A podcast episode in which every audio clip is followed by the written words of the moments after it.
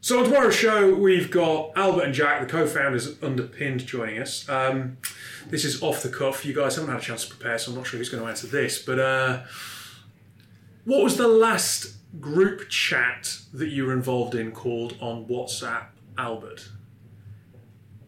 You get it. I can't answer that. man. no, no, no! Why is that? I definitely can't. It's my brother's stag group, but I, I, I definitely can't say. I don't want to Think about that. I 100% can't. I'm blushing a lot. I definitely. We're not going to move on. Jack, what was the question that you? The you. Uh, right now, I'm in a group pack, ca- um, a, a group called uh, the Buckfast Boys Club. Boys Cool. spe- spelled B H O Y S. Um, that is with a bunch of guys that I played rugby with in university. All right. So Joe, Hamish, Rich, if you're listening to this, it's a big shout out to you guys. There you But go. I recognise how lame that is, by the way. No, I, hate, sure. I hate Bucky, so I have a mixed Fair feelings enough. about it. But. Uh, okay, um, Albert, I'll go back to you because you kind of dodged that. Okay, Sort of. okay, let's Uh, do if you could be CEO of any company in the world other than your own, which would it be? Oh, that's a really cool question. Um, I don't know. Maybe such. Oh, I know. It'll, it, it would be it'd be I'd like Ubisoft, big gaming company. That would Yeah. be sick. Yeah, hundred percent. I was a big game when I was younger. I still love to play video games. When you're allowed, or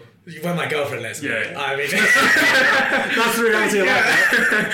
but uh, but yeah, that would that would be really cool. I used, to Something play, like that. I used to play Football Manager all the time. Now I play it on the train on my phone because nice. Yeah.